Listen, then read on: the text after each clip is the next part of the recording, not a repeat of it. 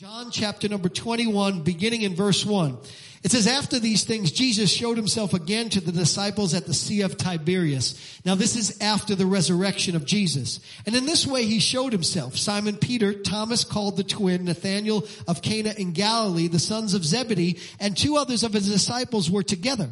Simon Peter said to them, I am going fishing. And they said to him, we're going with you also. They went out and immediately got into the boat. That night, they caught nothing. But when the morning had now come, Jesus stood on the shore. Yet the disciples did not know that it was Jesus. Then Jesus said to them, children, have ye any food? They answered him, no. And he said to them, cast the net on the right side of the boat, and you will find some. So they cast, and now they were not able to draw it in because of the multitude of fish. Therefore the disciple whom Jesus loved said to Peter, it is the Lord. Now when Simon Peter heard that it was the Lord, he put on his outer garment, for he had removed it, and he plunged into the sea. But the other disciples came in a little boat, for they were not far from land, about 200 cubits, dragging the net of fish with them. Then as soon as they had come to land, they saw a fire of coals there and fish laid on it and bread. Jesus said to them, bring some of the fish which you have just caught. Simon Peter went up and dragged the net to land full of large fish, 153. And although there were so many, the net was not broken. And Jesus said to them, come and eat breakfast. Yet none of the disciples dared ask him, who are you? Knowing that it was the Lord. Jesus then came and took the bread and gave it to them, and likewise the fish. This is now the third time Jesus showed himself to his disciples after he was raised from the dead. And then one other text, a short text in Ecclesiastes chapter 4, verse 9. It says, two are better than one because they have a good reward for their labor. For if they fall, one will lift up the companion. But woe to him who is alone when he falls, for he has no one to help him up. Again, if two lie down together, they will keep warm. But how can one be warm alone? Though one be overpowered by another, two can withstand him, and a threefold cord is not quickly broken. Today we continue in our series, Relationship Repair, and I want to minister to you on the all-important subject when it comes to relationships that I'm calling putting in work. How many of you know that that's what relationships are? It's putting in work.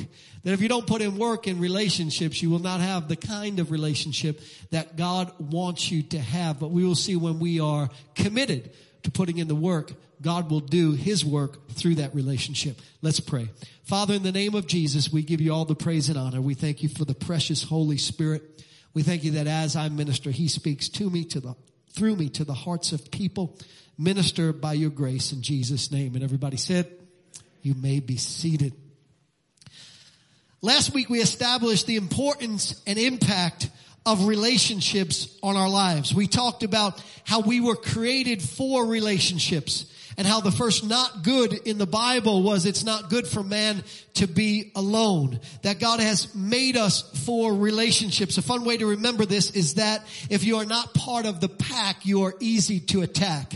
We were created for relationships. We are supposed to do life together.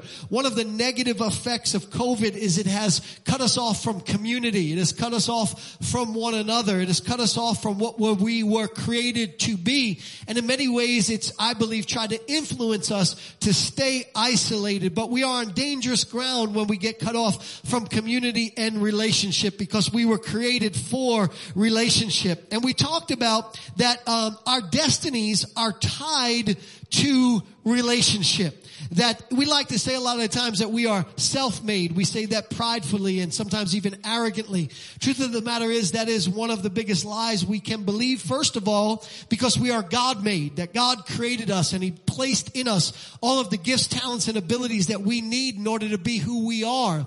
And that's why when Israel went into the promised land, God cautioned them and he said, do not forget the Lord your God, for it is he who gives you the power to get wealth, that he may establish his covenant. In other words, when you achieve, don't forget God is the one that has enabled you to achieve. That you're not really better than anyone else. That the fact of the matter is that God has deposited gifts, talents, and abilities in every one of us that helps us to be who we are. Moreover, in life, we are the byproduct of people who have sown into our lives. People along the journey. Some of us have had more people sowing into our lives for good, with good things than others. But everybody is the byproduct of some people sowing into into their lives, whether it be parents or siblings, uncles, aunts, teachers, authorities in our life, friends, people sow into our life, and those relationships help form us and make us into who we are.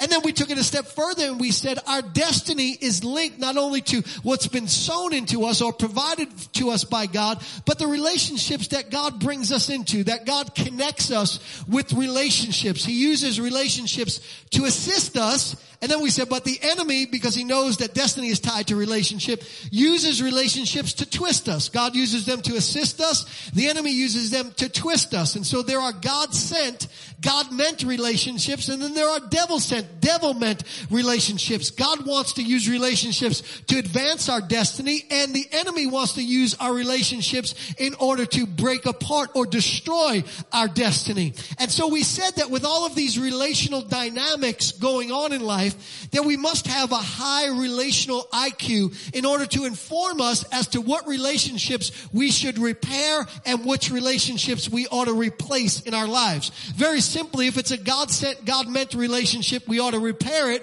If it's a devil-sent, devil-meant relationship, we ought to replace it in our lives. But one of the things that the enemy will often do if he can't get us to bite on a bad relationship is he will disrupt a God relationship. And he will cause there to be a breach in a God relationship, because if he can destroy the God relationship, he can accomplish his purpose, which is to steal the destiny of God. And so we talked about last time, how do we repair God-meant, God-sent relationships? And we looked at the example of Peter and Jesus, a God-sent, God-meant relationship. Not because it was Peter and a savior, but even so it was, but even so because it was Peter and a friend. And so this was representative of a relationship that Peter had on earth. We have our heavenly relationship with our Father that is so important. That's the most important relationship. But then we have earthly relationships. And we looked at how this relationship became fractured. That it became fractured because Jesus told Peter, and you might remember he warned him that the enemy was going to try to sneak in and disrupt this relationship. Luke 22, verse 31, Simon, Simon, Jesus said, "Indeed, Satan has asked for you that he might sift you as wheat, but I have prayed for you that your faith should not fail, and when you return to me, strengthen your brethren." He warned him that Satan was going to try to break this destiny relationship in order to stop Peter from being and becoming who God has destined him to be. And we all know that as Peter watched Jesus being crucified, as he watched before his eyes the unexplainable from his point of view, the unexpected from his point of view happened. Life converged on the relationship. The relationship got put under stress that was not expected. And we looked last week and we found out that that's part of the reason. Matter of fact, it's most of the reason why good godly relationships get fractured. Because stuff happens that we don't expect. He didn't expect for Jesus to be crucified. Jesus was everything to him. He was unstoppable. He was a hero. He was a miracle worker, and now he's watching, and Jesus is being crucified, and Peter does the unthinkable. He does what he didn't plan to do. Sometimes when people make a mistake in a relationship, it's not because they set out to do it. The pressures of life can sometimes cause it. And so he does the unthinkable, and he denies his friend and his savior 3 times. You remember that. And he finds that this God-sent, God-meant relationship is breached and in need of repair. And to make matters worse, it's harder to repair because Peter is full of shame. Because sometimes when we do stuff wrong, what gets in the way of reconciliation is the shame that we feel. We can sometimes feel like we've gone too far. We've pushed the envelope too much. We've done what we can never recover again from, and shame gets in the way. And oftentimes that shame becomes this big barrier, this wall. We talked about it last week, the wall of shame. And we said, how do we overcome the wall of shame in order to repair God-sent, God-meant relationships? And these are keys that will work not just for overcoming the wall of shame, but to repair any right relationship that should be repaired in your life. And you remember we said that there were 5 keys, each one beginning with a letter in the word shame, but in jumbled order. And so we began with M, and we said that if we're ever going to repair right relationships, somebody needs to make the first move. Somebody needs to swallow their pride. Somebody needs to swallow their ego, and somebody needs to say, you know what? I'm going to make the first move. I'm going to seek reconciliation. And we found out that whoever makes the first move is really most like the master, because we serve a God who makes the first move. I don't know about you, but I'm glad about that, because there are times that if God didn't move my way, I might have kept walking the other way, right? And God has done that all throughout Scripture before our eyes. When Adam and Eve sinned and walked away from God, hid themselves and covered themselves with fig leaves, God came down from heaven and called out to them in the cool of the day in the garden, because he made the first move to reconcile them. Moses committed murder, ran on the backside and hid in a wall of shame, and was surrounded by shame on the backside of a mountain, but God made the first move and talked to him from a burning bush. The Scripture says when we make our bed in hell, God is there. He's making the first move. When the prodigal was in the pig pen, God spoke to his heart, said, go back to your father's house, because he makes the first move. He left heaven and came to earth, because he makes the first move. He died for us while we were still sinners, because he makes the first move. And when we seek reconciliation in our life, we are most like the master when we make the first move. And so we talked about that, but let's be honest for a moment as we kind of elaborate on this a little bit and go beyond where we left off last week. It's hard to do that. You know, just be like Jesus. You know, sounds simple, right? Just be like Jesus. You know, if it was easy to be like Jesus, Christians wouldn't have any problems. And believe me, Christians got a lot of problems. I know personally, firsthand. I've seen them. Anyway, and so how do we do this? How do we hurdle our flesh that resists us to make the first move, to repair, again, right relationships? We're going to talk about in more detail in this series probably wrong relationships, but we're talking about right relationships, right? How do we make that first move? How do we become like Jesus? Because what gets in the way is our ego, our pride, our right to be right, and our sense of self-justice. We're like, well, I wasn't wrong. Why should I reconcile in this situation? I wasn't wrong. And anytime that in a right relationship, and I'll just use my marriage as an example, anytime I feel distance from my wife in a right relationship and I feel like she's wrong, which most of the times is correct, she, you know. Anyway, whenever I feel like that, I hear the Holy Spirit say this to me, was Jesus wrong? Was Jesus wrong? Philippians chapter 2, verse number 5, have this mind in you, which was also in Christ Jesus, who thought it not robbery to be equal with God, but made himself of no reputation, and took upon him the form of a servant, right? In other words, he gave up his right to be right. And somewhere along the line, we need to cross over from this place of, you know, well, I'm right and I deserve better, and you know, they were really the ones that were wrong, and so I'm not going to say I'm sorry, and they're the ones that have to say they're sorry to me. And we need to realize that right relationships are worth suffering wrong for. Did y'all get that? Because the Scripture says if you suffer wrong, you know, for wrong's sake, well, good, there's no blessing in that.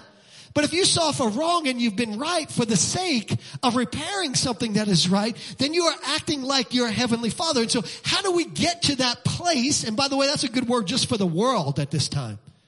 Because the world is like, well, I'm right, I'm right, I'm right. You need to apologize to me. You need to do this, and you need to blah, blah, blah, blah, blah, blah, blah. And we need reconcilers in the world. We need people who really aren't worried about, you know, being right or being wrong. They're just worried about fixing what is broken.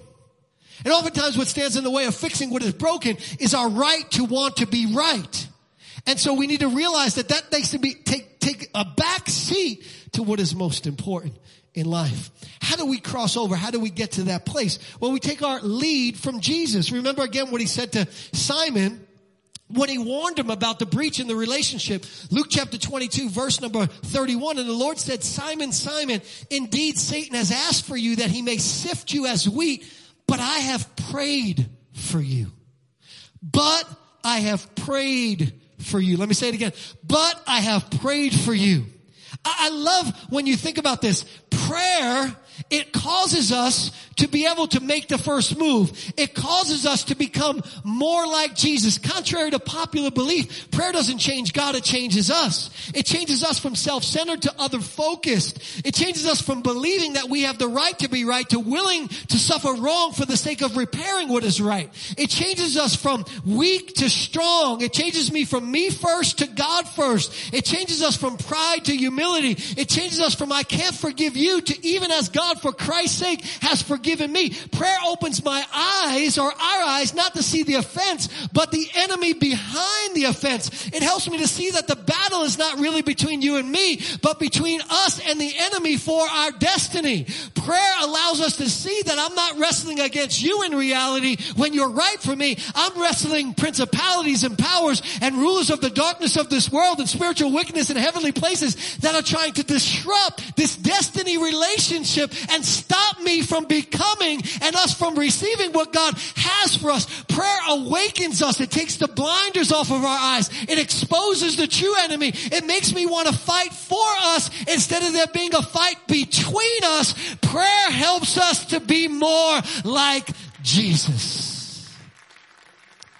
One of the most important things that you can do if you are going to repair a destiny relationship is to make sure that your heart is right with God.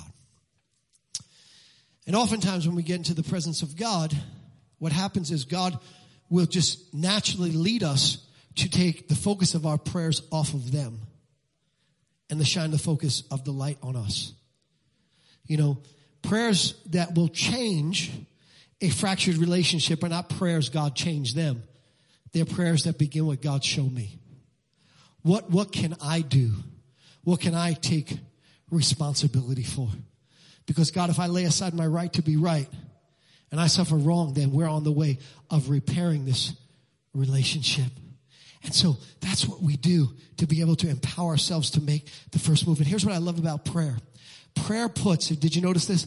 A big butt on what the devil tries to break up. Did you notice that? The biggest word in that, but I have prayed for you.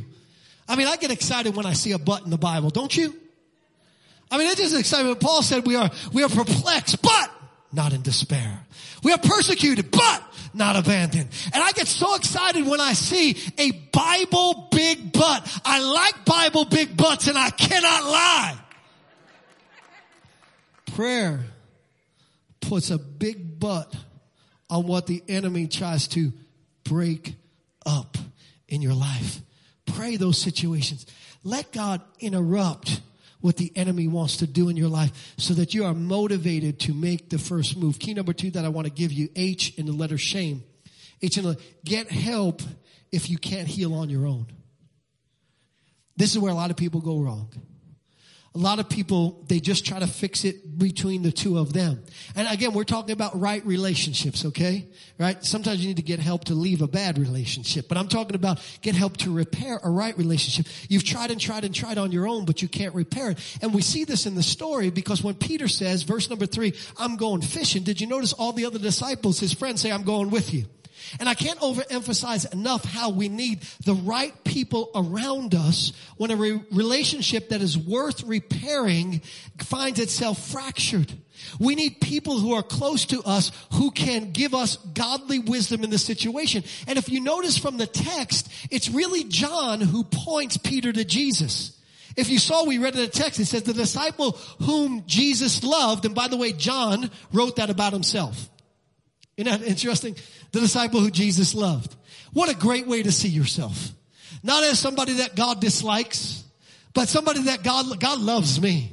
I think we need to tell ourselves that because first of all, it's true. But second of all, when you see yourself as someone God loves, then you can trust what God is doing in your life. And he says, John is writing this. He said, then the disciple that Jesus loves said to Peter, that is the Lord. What's the takeaway? The takeaway is that when relationships that we can't heal on our own need help, we need to get that help from people who can point us to what is God and what is not God.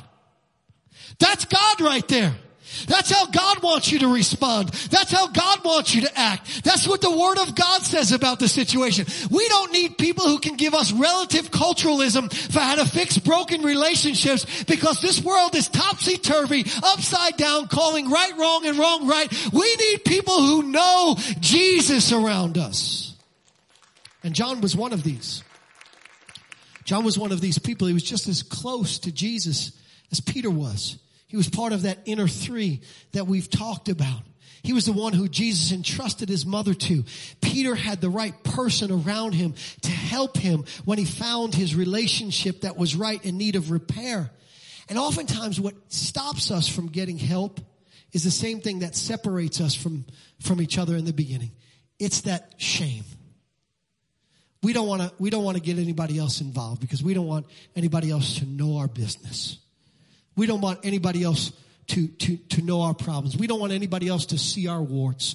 We don't want anybody else to think that we're not perfect. We want everybody to think that our relationship is really like those pictures on Instagram. Yelling and hollering at one another. Hold on, let's do a post. The love of my life. Meanwhile, you just cussed them out and everything else. The love of my life. Together forever. You know, the relationships don't just appear like that. They don't just get like that. Sometimes you need help in order to get to that place. And James tells us in James chapter 5, it says, therefore confess your sins to one another and pray for each other that you may be healed. Not forgiven, healed. Forgiveness is an instantaneous act that happens the moment that we confess our sins to the Lord Jesus Christ, because He's or to the Father through the Lord Jesus Christ, because He's the only one that can forgive us of our sins. But healing sometimes needs to take place even after forgiveness takes place. Forgiveness is okay, I release you, but my heart may still be hurting in the situation. We still may have a repetitive problem that needs to be solved.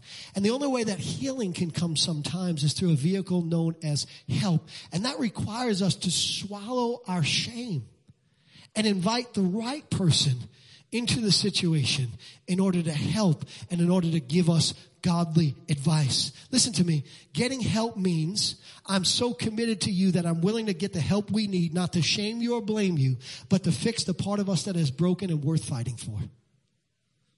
See, when you refuse to get help in a relationship that you cannot fix on your own and you've tried, what you're saying is, I really am not as committed to you as you would think that I am. But help is like, you matter to me. And you know what? If we have to go and whoever we go to for trust and help says that I'm wrong and I need to change, then I'm willing to endure that. Then I'm willing to own up to that. Because what matters to me most in this situation is not me being right. It's a matter of us being right. Amen. Get the help that you need. Third and last thing I want to share with you today, but it's going to take me a minute, so don't get all excited. S, swim. In other words, AKA put in the work. As soon as John said, that is the Lord. Verse number 7 says, when Peter heard it was the Lord, he put on his outer garment, for he had removed it, and he plunged into the sea. As soon as he heard that it was Jesus, what do? He jumped in, and he began to swim toward Jesus. Now, what does this tell us as it relates to relationships? Number one, the first thing it tells us is that oftentimes when there's an outer shell of shame, there is an inner desire for reconciliation. Because as soon as he heard it was the Lord, on the outside he quit, on the outside he was distant, on the outside he thought he went too far. But as soon as he had the opportunity for reconciliation, what did he do? He jumped in the water and he began to swim. And not only did he show that he wanted reconciliation, even though outwardly shame said that he didn't think it was possible, because many times that's what happens, is that people put something on the outside to protect all different parts of their emotions and so on and so forth, but it doesn't always reveal what's on the inside. And notice what he does. He not only jumps in the water, but he leaves something very valuable. What does he leave? Peter was a fisherman. They're hauling in a net of fish. Now to Peter, that's a payday. That's like, we're getting paid this week. This is going to be a good week. We're going out to Carmine's for dinner this week. We're taking everybody with us. I mean, we might even, just go on a little family vacation with this haul that we got in. That's 153 fish. I can sell that. I'm getting paid this. This is going to be a good week. But you know what he did? Jesus was more important to him than the payday that he was about to get. I just said a mouthful. You didn't even realize it. There are some things we sacrifice relationship for that are not as important as relationship. We sacrifice, for instance, family relationship for success. We're going after the almighty dollar. Chasing after it with everything we got. Working overtime with everything we got. Everything. We're missing parts of life that we can never, ever get back again. One of the things that you will never regret is prioritizing your family above prioritizing the pursuit of success. Now, I pray to God that you can have both in your life and you know how to balance the two. But listen, if you're not the type of person that can have two and you got to pick one, kick the relationship. You know what Peter said? Peter said, you know what? That fish don't mean nothing to me. What matters to me is the Jesus that I'm going to serve. It's Jesus that I want to be with. It's that relationship that matters. And Peter realized something, that apart from that relationship with Jesus, he wasn't catching anything anyway. It was only when he began to get reconciled to Jesus that he actually caught the fish. Guess why? Because two are better than one. If you will repair right relationships, life will work easier for you than if you try to do it all by yourself. Get the help that you need. Swim.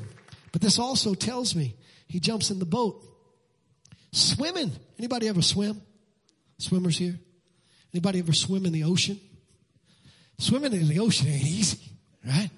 I mean, you can swim in the ocean with all your might. You know, you think you went like 150 miles and you like went 10 feet. You're like, I'm still that far from shore. How come I can't get closer? Because the current is coming against you, right? Swimming is putting in work in order to reconcile that relationship. Listen to me. Success is never owned. It's borrowed, and the rent is due every day. That was genius right there. Let me say it again. Success is never owned. It's borrowed, and the rent is due every single day. Relationships don't repair themselves by themselves. You don't just wake up one day after you've had a problem. And this is how some people do relationships. Some people are like, have a big fight, you know, about the same thing over and over again. Wake up, act like it never even happened. And they expect like, this is just going to be solved. Just going to go away all by itself. And so they live with the elephant in the room. And the longer you live with the elephant in the room, the more space the elephant takes up. Elephant eventually bumps you off the couch and says, I'm sitting here. Elephant eventually gets in between the two of you, and you can't get close to one another ever again. And so people think that problems are just going to be solved all by themselves, and they're not willing to put in the work. There's no shortcut to good relationships. There's no shortcut to a great marriage. There's no shortcut to a great friendship. You have to be intentional about it, committed to one another. Relationships don't repair by themselves. You have to make concessions and changes of behavior in order for relationships to be right. You've got to be committed. It's like swimming in the ocean. You got to put in the work. When you think about swimming as an exercise, it does wonderful things for us. Keeps your heart rate up, but takes some of the impact off of your body that you normally experience during exercise. It builds endurance, muscle strength, and cardiovascular fitness, helps maintain a healthy weight, healthy heart, healthy lungs, tones muscles, builds strength, provides an overall body workout as nearly all of your muscles are used during swimming. It alleviates stress. It improves in coordination, balance, posture, flexibility. It's a good low-impact therapy for injuries that you may have in your life.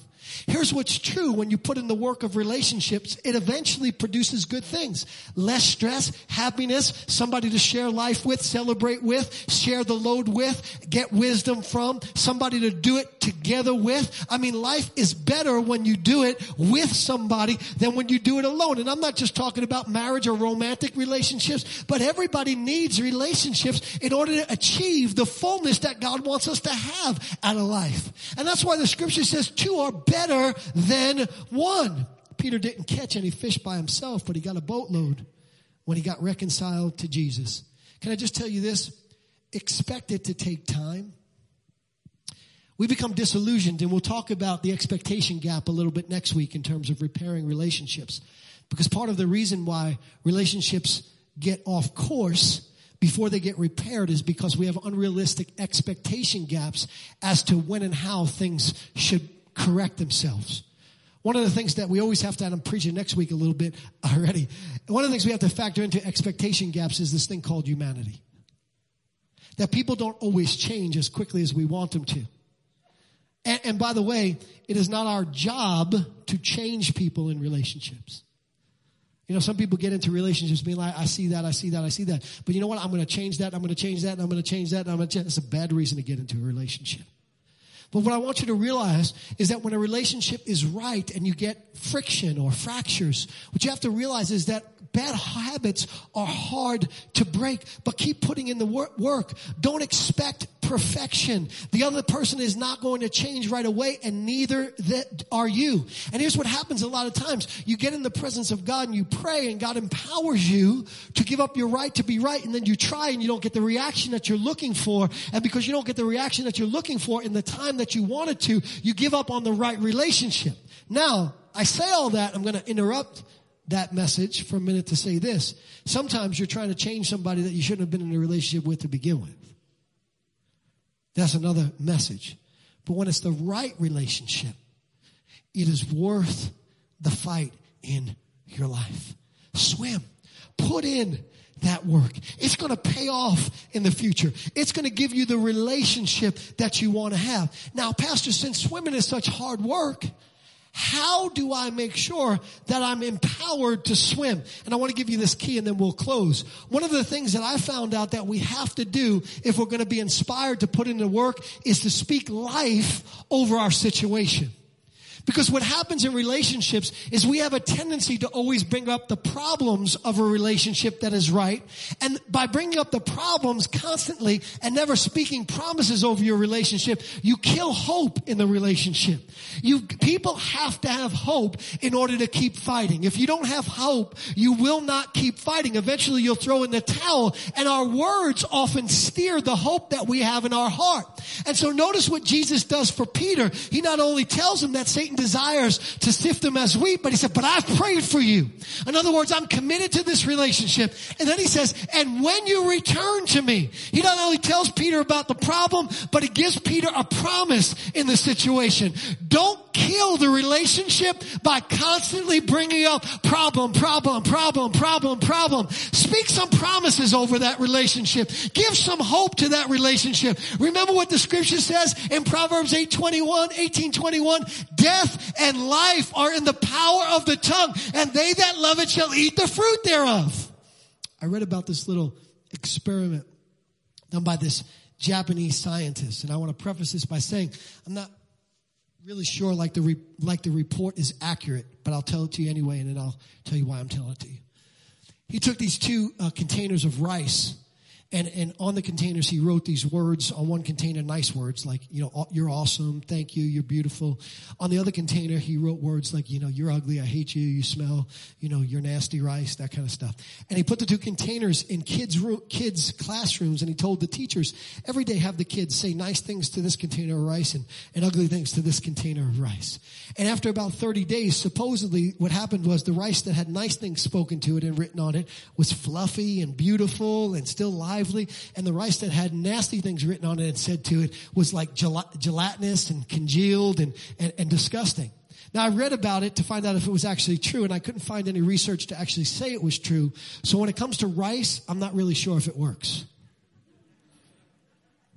But get this, when it comes to relationships, I'm positive it works. When it comes to relationships, I guarantee you that if you will speak positive things over that relationship, you know what, there's hope for us, and, you know, I forgive you, and you know what, thank you for doing that, and that's so kind, and I can't wait for us to do this together, and so on and so forth. If you speak those positive things over your relationship will be perky and fluffy and beautiful and all those. It doesn't mean it won't be without bumps in the road, but you'll be able to hurdle those things a lot quicker. And so here's what I want to give you to do today. I want you to begin to speak over your relationships that are in need of repair. I want you to be able to talk kind to one another and not harsh to one another all the time. As your words go, oftentimes so will your relationship go, because your words are either giving it life or killing the relationship along the way. There is magic, and forgive me for saying magic for all of you super spiritual people, but there is magic in certain words. Words like I'm sorry. Words like I forgive you. Words like you matter to me.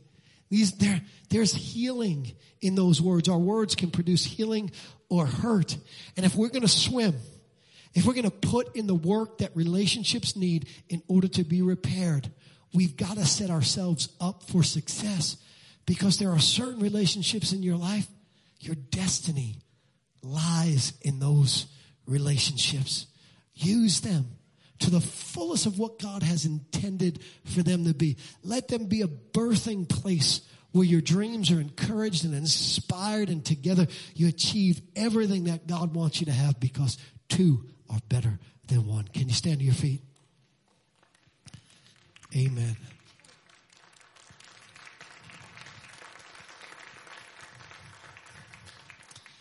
Let's pray. Father, we give you all the praise and honor in this place. Father, our very relationship with you is indicative of everything that we just talked about. Father, we know we can't fulfill our destiny without you. We know you speak good words over us. The scripture says, how wonderful are your thoughts towards us. They're too numerous for us to even count. Father, you tell us how much we matter, and Father, you care for us in such a great way. You make the first move, Lord.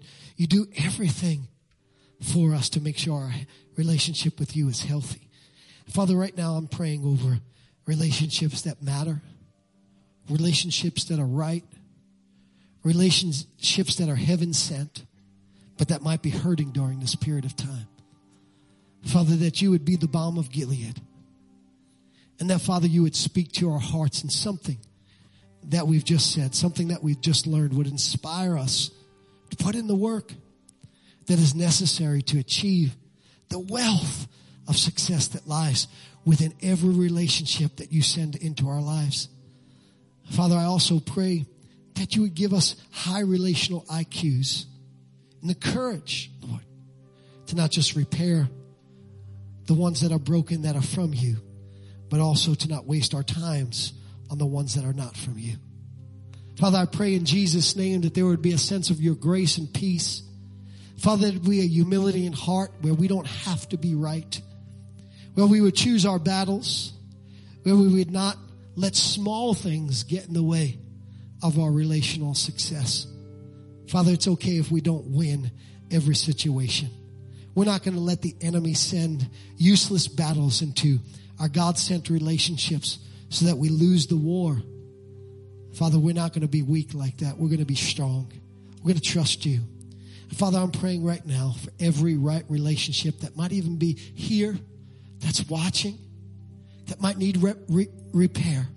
Father, that in the name of Jesus, you create soft hearts, kind hearts, hearts that love you, hearts that want to please you. I pray this in Jesus' mighty name.